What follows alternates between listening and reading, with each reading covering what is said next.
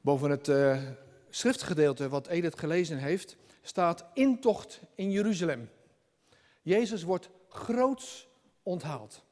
En ik dacht, intocht, groots onthaal, kennen wij tegenwoordig toch ook? Intocht en groots onthaal. En zonder nou een politiek of maatschappelijk statement te maken, dacht ik, ik zoek een paar intochten en grootse happeningen op waar wij tegenwoordig mee te maken hebben. Laten we eens eerst, ja, hij kan niet ontbreken natuurlijk, intocht. En zonder daar wat van te vinden, het blijft een mooi feest. Maar er hangt ook een kaartje aan, een prijskaartje aan. Vorig jaar kostte het 600.000 euro om het feest, de intocht van Sinterklaas te vieren. Als je dacht, nou, dat is een aardig prijsje, dan gaan we eens even naar de volgende foto. Meneer Donald Trump, een paar jaar geleden, had ook een feestje. Er waren iets minder mensen aanwezig bij zijn inauguratie, maar het kostte maar liefst 107 miljoen euro. Als je denkt, nou, is dat het hele budget van de NATO? Nee, dat was alleen maar om het feestje daar te vieren. We hebben nog een andere feestje. Misschien weet u het nog. Sommigen waren al, uh, nou, laten we zeggen, 45 jaar helsoldaat. Het was 1988. Er was uh, de intocht van het Nederlands elftal, werd Europees kampioen. Er waren enkele tonnen aan schade. Niet alleen aan het uh, woonarken, maar ook aan het meubilair in Amsterdam. De volgende. Ja. Ja, wie gaat er meedoen? Eén, twee stuks. De Nijmeegse Vierdaagse. De organisatie houdt zich ernstig stil wat de kosten zijn. Maar het is wel een feest van je welste. Een mooie intocht. Al deze glitter en glamour was niet van toepassing voor de aardse kroning van Jezus. Geen formaliteiten, geen draaiboeken, geen protocollen, geen fanfares, geen veiligheidsmaatregelen. En geen Via Gladiola, maar onderweg naar de Via Dolorosa. Zijn kroning was een nederige kroning. Het was eigenlijk net als zijn geboorte. Zijn geboorte was in een stal in het nietszeggende dorp Bethlehem. En zijn kroning was alrijdend op een ezelsveulen. En bij zijn geboorte waren eenvoudige herders daarvan getuigen. En bij zijn kroning de mensen die genegeerd werden door de religieuze klasse. Mooier kunnen we het niet maken. Maar ondanks dit eenvoudige vertoon was en is Jezus de enige koning. En bij alle kroningen die we door de eeuwen heen hebben gehad, haalt niets het bij het koningschap wat Jezus verdient. En door deze eenvoudige en nederige kroning, misschien wel juist door deze eenvoudige kroning, schijnt zijn grote majesteit. En voor we het gedeelte uit Lucas 19 verder gaan bekijken, hecht ik er waarde aan dat naast dit verhaal van de intocht in Jeruzalem, Jezus nog eens tot koning zal worden gekroond. En die kroning ligt in de toekomst. Hij, Jezus, komt weer. Daar geloof ik in. Het is stil nu. Hij, Jezus, komt weer. Dank u. Ja. En die kroning zal alles behalve nederig zijn en eenvoudig zijn. Dan zal iedere knie zich voor hem buigen. Maar deze kroning, voor ons beschreven onder andere in Lucas 19, zijn eerste kroning. Overigens, de andere evangelisten, Matthäus, Marcus en Johannes, spreken ook allemaal over de intocht in Jeruzalem. Het is duidelijk, Jezus is onderweg naar Jeruzalem. En onderweg geneest hij twee blinde mannen. En brengt hij verlossing aan Zacchaeus, misschien wel de meest gehate man uit Jericho. En kort daarvoor wordt Lazarus in Betanië opgewekt uit de dood. Het lijkt wel of iedereen onderweg is naar Jeruzalem. Het Joodse paasfeest is aanstaande. En de menigte rondom Jezus groeit en groeit en groeit. En de verwachtingen zijn hoog. Hier is de verlosser van Israël. Het is de hoogste tijd om orde op zaken te stellen, denken ze. Hier heeft het volk op gewacht. Hosanna, Hosanna. Maar de waarheid is, Jezus is onderweg naar het kruis. En hij weet dat. Hij heeft het zijn discipelen verteld. Maar alleen hij weet welke gruwelijkheden hem staan te wachten. Jezus is onderweg om te sterven voor onze zonde. Maar hij zal opstaan en een plaats bereiden en de hemelpoort wijd openzetten voor hen die in hem geloven. Hij kwam om te sterven, maar hij komt weer om te regeren. En in die tussentijd hebben wij de gelegenheid, nee zeg maar het voorrecht, om hem te aanvaarden als verlosser. En op een dag mogen we bij hem zijn in het koninkrijk. Dat is het evangelie. En tot dit moment in zijn leven stemde Jezus nooit in met zo'n publiekelijk vertoon. Een publiekelijk eerbetoon. Het was nog maar kort geleden dat Jezus duizenden mensen te eten gaf. En u weet dat misschien wel, het verhaal van de vijf broden en de twee visjes. Dat was het moment geweest om hem te kronen. Dat was het moment geweest om alle Oscars uit te reiken. Maar in plaats daarvan trok Jezus zich alleen terug op de berg. En zo waren er meerdere momenten in zijn leven om hem groots te vereren. Maar Jezus stond het nooit toe. En als het ook maar even begon, dan wist hij het te stoppen. Maar dit is de enige keer dat hij het toestond. En misschien moet je afvragen, waarom nu wel? Het simpele antwoord is, het was Gods tijd. De timing was perfect. Vanaf het begin van zijn bediening had hij de religieuze leiders uitgedaagd. En nu haatten ze hem. En al vroeg ontstonden plannen om Jezus te doden. Hij, Jezus, was een groot gevaar voor de religieuze leiders. En Jezus wist dat een massaal eerbetoon met een hosanna voor de koning de religieuze leiders in vuur en vlam zou zetten. En Jezus wist dat een escalatie zou volgen. De tijd is gekomen om te sterven. Nu moet alles in gang worden gezet. En door deze enorme verering moeten de leiders van Israël wel in actie komen om hem om te brengen. Het moet volgens Gods plan gebeuren. En op vrijdag zal hij sterven. Maar het uitzinnige volk denkt daar een beetje anders over, onwetend. En ze schreven het uit: Hosanna, hier is de koning. Hier is de koning. Nu is het eindelijk zover. Weg met die Romeinse onderdrukking. Dit is het moment dat de beloften van Abraham en David in vervulling gaan. Israël zal nooit meer hetzelfde zijn. De kroonjuweel is gekomen. En dit is het moment waar de profeten al over spraken. Dit is wat er in hun omging. Maar de gedachten van Jezus zijn anders. Deze koning komt om te sterven. In Jeruzalem is het einde van de reis. Niet het einde van een reis van enkele maanden. Dit is het einde van zijn reis van Bethlehem tot nu. En hier is hij. Jezus staat voor zijn grootste uitdaging en zijn verlossende werk.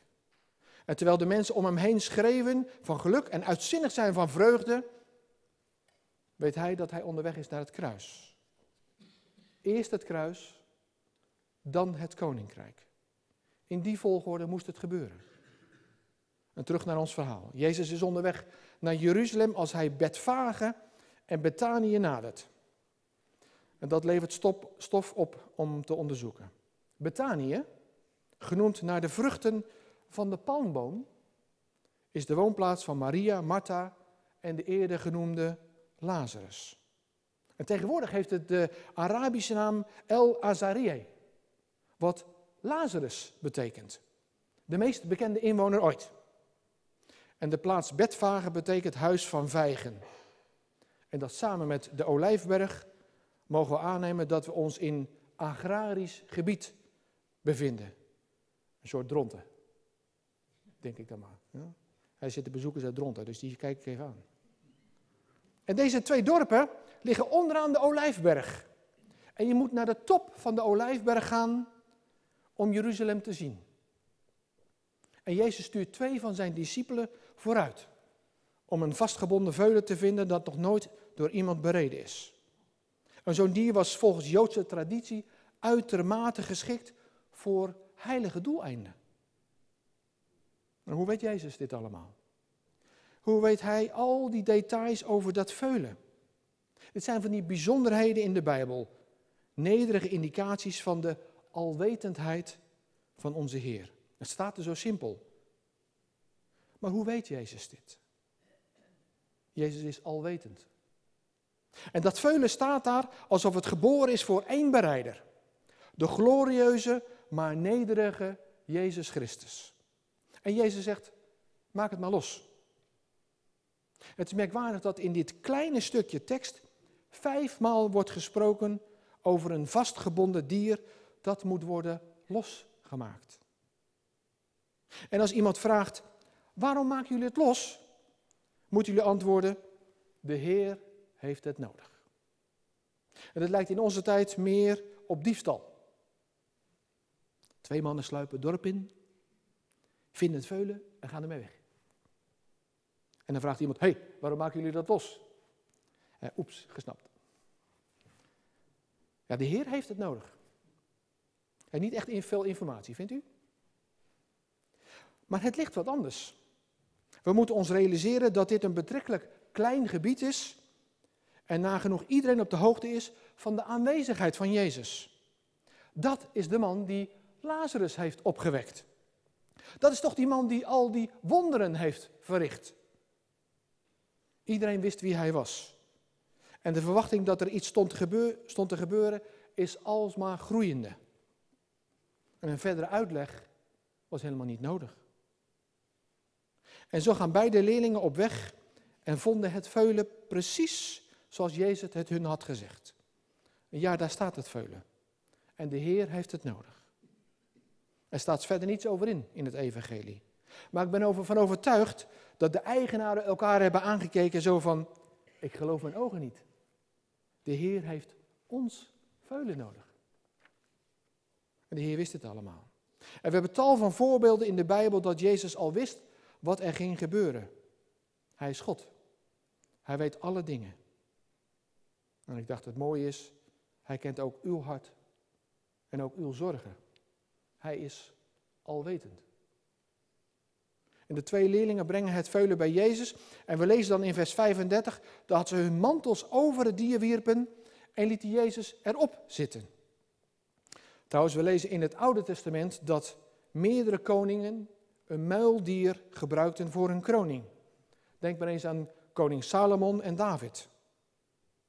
En Jezus wilde zich niet alleen identificeren met deze traditie, het is meer dan dat. En we vinden het antwoord in het één na laatste boek van het Oude Testament.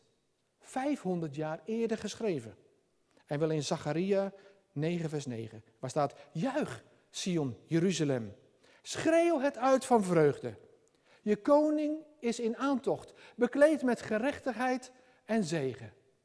Nederig komt hij aanrijden op een ezel, op een hengstveulen, het jong van een ezelin. Wauw, 500 jaar eerder zei de profeet Zacharia al dat Jezus komt aanrijden op een ezelsveulen. Jezus kende de profetie en hij wist exact welk veulen, waar het was en hoe het bij hem moest komen. Het Oude Testament verklaart niet dat Jezus zal komen als een overwinnaar rijdend op een wit paard. Het is het beeld wat geschetst wordt in het boek Openbaringen wanneer hij weer zal komen. Het Oude Testament verklaart niet dat hij zal komen in aardse pracht, maar dat hij juist zal komen in nederigheid. Om te redden en te sterven. En om zijn leven te geven voor zondaars. En Jezus kwam niet naar Jeruzalem om de vijanden van Israël te doden, maar om zondaren te redden. En hier zien we de vervulling van de profetie. En nadat Jezus op het veulen is gaan zitten, breekt het moment van adoreren aan. we lezen in vers 35 dat de leerlingen hun mantels op de grond spreiden. Dat is een oud gebruik uit 2 Koningen 9. Het symboliseert een overgave. Een onderwerping. En je zou natuurlijk jezelf onder een dier kunnen gooien, maar dat is niet aan te raden. Ik heb het nooit geprobeerd in ieder geval. Je zou jezelf alleen maar pijn doen. Het dier zou schrikken, in mijn geval. En misschien zou de koning zelfs vallen. Nee, je gooide symbolisch je kleden op de grond als een manier om je te onderwerpen, zeggende: We plaatsen ons in feite onder uw voeten. Iets heel anders en wat dichter bij huis. Het Zweedse IKEA heeft daar ook wat op gevonden. In de eeuwige rivaliteit tussen Zweden en Denemarken bedacht het Zweedse IKEA dat alle vloerkleden een Deense plaatsnaam moesten hebben. Dan konden de Zweden er overheen lopen. Maar wat de leerlingen hier in ons verhaal willen zeggen is: Heer, wij plaatsen onszelf onder uw voeten en symbolisch gooien we onze mantels neer. En dat doen ze, gevolgd door anderen. En als zij eenmaal aan de top van de olijfberg, over de top van de olijfberg heen zijn en de euforie toeneemt, is daar Jeruzalem in zicht. En met luide stem wordt God geprezen. Eindelijk begrijpen ze het. De wonderen die ze met eigen ogen hebben gezien. Het kwartje is gevallen. Dit is de beloofde Messias. Gezegend hij die komt als koning in de naam van de Heer. Het is, moment is aangebroken om hem te eren en ze aanbidden hem. Het klinkt wispelturig, maar diezelfde menigte zal een paar dagen later schreeuwen, kruisig hem. Kruisig hem.